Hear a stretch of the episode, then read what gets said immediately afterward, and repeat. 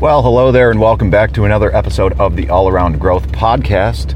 My name is Rob Kaiser, and I am your host. Today we've got daffodils, March garden tips, stargazing, horoscopes, and more. This is a show that provides insight and tools to build the life and homestead of our dreams. This is episode number 296 of the show, and it is Wednesday, March 2nd, 2022. A lot of this content, almost all of it today, comes from the Old Farmer's Almanac. I'll link to that in the show notes, where you can learn uh, who was born and what happened today on this day in history and all sorts of things. It's seven day, seven seven days, seventeen days until spring. And here's an interesting question on this beautiful sunrise, big glorious orb shining brightly in the sky. When does maple sugaring usually start? All right, before I dive into that, I would like to share with you that here in some parts of Ohio, it has already started. How do I know this? Do I tap trees myself? No. Could I? Yeah, we have a lot of sugar maples here on the property. And as a matter of fact, what is very cool is Cody, our tenant farmer, has tapped trees in the past. He has evaporated down some sap and made syrup. So I am happy to say and blessed to say that I have had homegrown maple syrup. And that was really one of the the the coolest experiences that I've had as a homesteader to date. And it really feels weird to say that because as I pull out on the road right now, driving to my day job, I don't feel like a homesteader. But that's how we begin all of the journeys in life slowly, surely, with baby steps, but we make progress by acting consistently. So, when does maple season usually start? Although maple sugaring sometimes starts as early as the second or third week of February, it usually begins about the first week of March. The guy that I had recently seen some stuff from was. Jesus Christ, I got some asshole behind me. Um, I got to get to a point where I can just pull over. This is unpleasant um, when people just roll up and uh, make it very clear that uh, they've got someplace important to be um, anyways, through the Freedom Cell Network, uh, Tony is here in Ohio. He's down south. And the old timers have some way of determining when it is time to start tapping uh, with the ice and the freeze thaw. I believe it basically you continue tapping until the buds of the maple trees start to swell, according to Tony. Now, you can likely continue tapping after, but uh, there is some sort of. All right.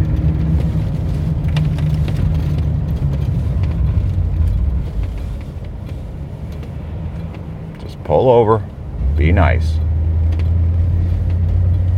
So,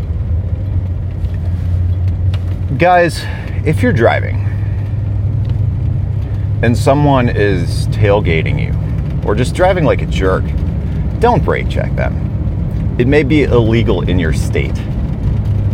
And am I just an illegal, law abiding Nancy? No. But accidents happen. I was cited just a few months ago for an at fault accident. Long story. Uh, no one was hurt, luckily. Uh, no, no, no impact of cars even took place. The whole thing was weird. Um, I'm not even sure why the cops were called, but uh, it's. I learned recently that in Ohio it's illegal to brake check uh, someone behind you, but it is not illegal to put on your turn signals. So back there, I put on my four ways a moment before deciding to slow down and let that individual pass. So, we've talked a little bit about maple sugaring. And, guys, if you have the ability, always pick up real maple syrup when possible. There's some interesting things like puzzles of the day and a quote by Sara Coleridge March brings breezes loud and shrill, stirs the dancing daffodil and there's more information about daffodils there on almanac.com. Again, linked to in the show notes. We learned that in gardens and woodland areas, daffodils are readying themselves for their early spring appearance. So it's no surprise that the daffodil is linked to those born in March. Whether it's your birth flower or not, learn more about the history, meaning, and symbolism of the daffodil. Now, for those permaculture types, years ago in our blueberry patch, I planted daffodils underneath the plants so that thinking that we would have some daffodils to take to market uh, that they would also keep some weeds down. And quite frankly, guys, you know, a lot of the things that I began doing on the homestead when I first moved back. I mean, I put these daffodil bulbs in the ground like literally when I first came back here within the first two or three years. And then I did all this stupid stuff with my business and burned out and then took on this big project at work with this software thing and just went into grind mode for a few years, all while grinding to get out of debt via the steps outlined in Financial Peace University. And here we are. I feel like I don't feel like I am uh, on the cusp of another transition in life. God damn it, I feel like a broken record. My God. But what else do we have in March? Let's let's reference back to these notes before I start going down some, you know, mentally chaotic ramble. So daffodils are the birth flower of March and we've got birthstones in March, which are aquamarine and bloodstone. I don't know anything about that, so I'll just skip over that. Nor do I really have any interest in birthstones. I don't even know what my birthstone is, but hey, that is of some interest. And you know, if that's of interest to you, let us know. T.me slash all around growth. That is the social media platform where we are most active in the audience.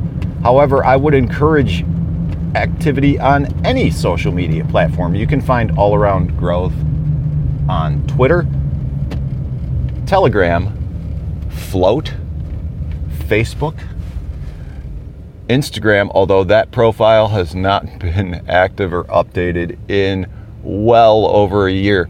And guys, if you're out there listening and you want to participate in the show and you want to help connect with other people like you feel as though you've had that connection yourself, then let me know. I could really use some help with the social media.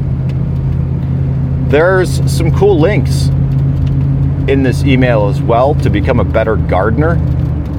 Can find the Almanac Garden Planner for 2022, which is apparently free to try. There's a lot of sales pitches in this, but I think it's a cool daily thing.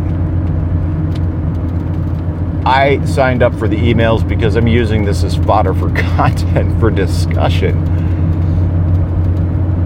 There's also something for Night Sky for March 2022, but I get it. You may be blowing up with emails. So maybe you don't want to sign up for this, and I get that. So, what you can do is just tune in for periodic updates from the Old Farmer's Almanac. And every once in a while, as I try to figure this out, I think I will select one of these topics to expand more on, or just riff on each one piecemeal. I don't know. We'll see. We can read more today about the night sky for March 2022.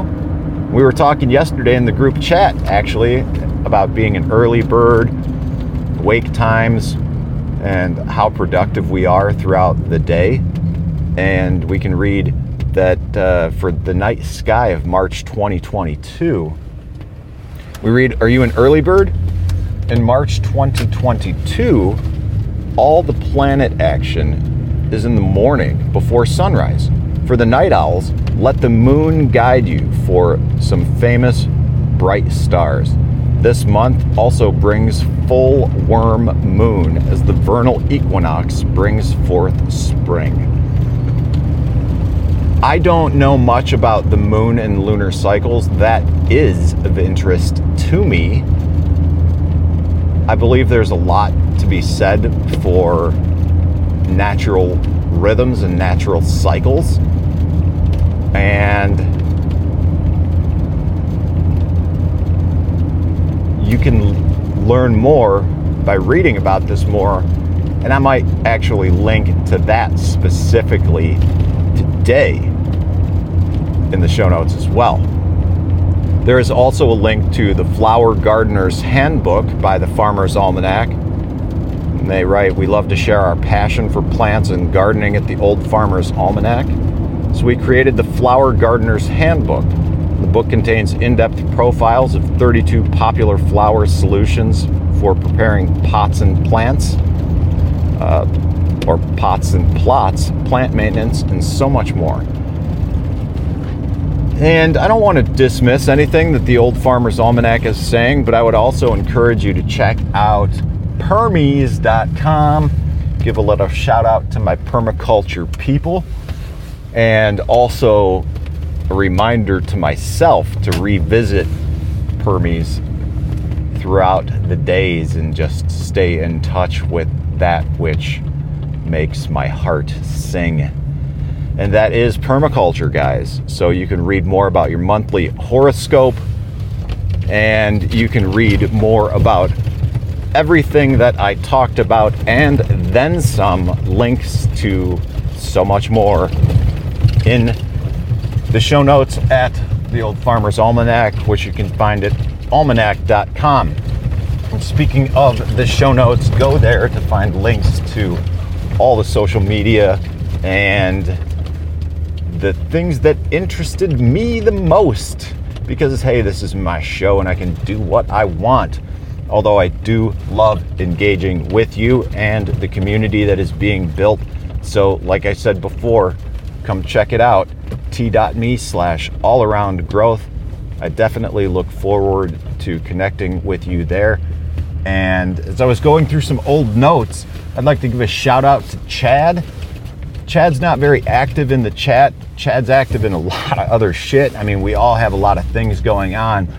But one of the suggestions that he made all the way back in September almost five months ago was to have a weekly Zoom call, and I am going to really look at that uh, and revisit that because I think that would be a great way to connect with people. And Brian Norton from the audience is doing some cool streaming as well. And I will link to his YouTube channel in the show notes also. Tune in to his live streaming. It's very interactive. He's a cool guy. He's got a lot of cool projects going on. Foodforestfarms.com is where you can learn more about what he's got going on. I'll link to that in the show notes. His channel. And guys, come connect with us. We've got a lot of cool people doing a lot of cool things. And if you're cool and you want to hang out with other cool people, join us. T.me slash all around growth. All right, guys, we'll see you later.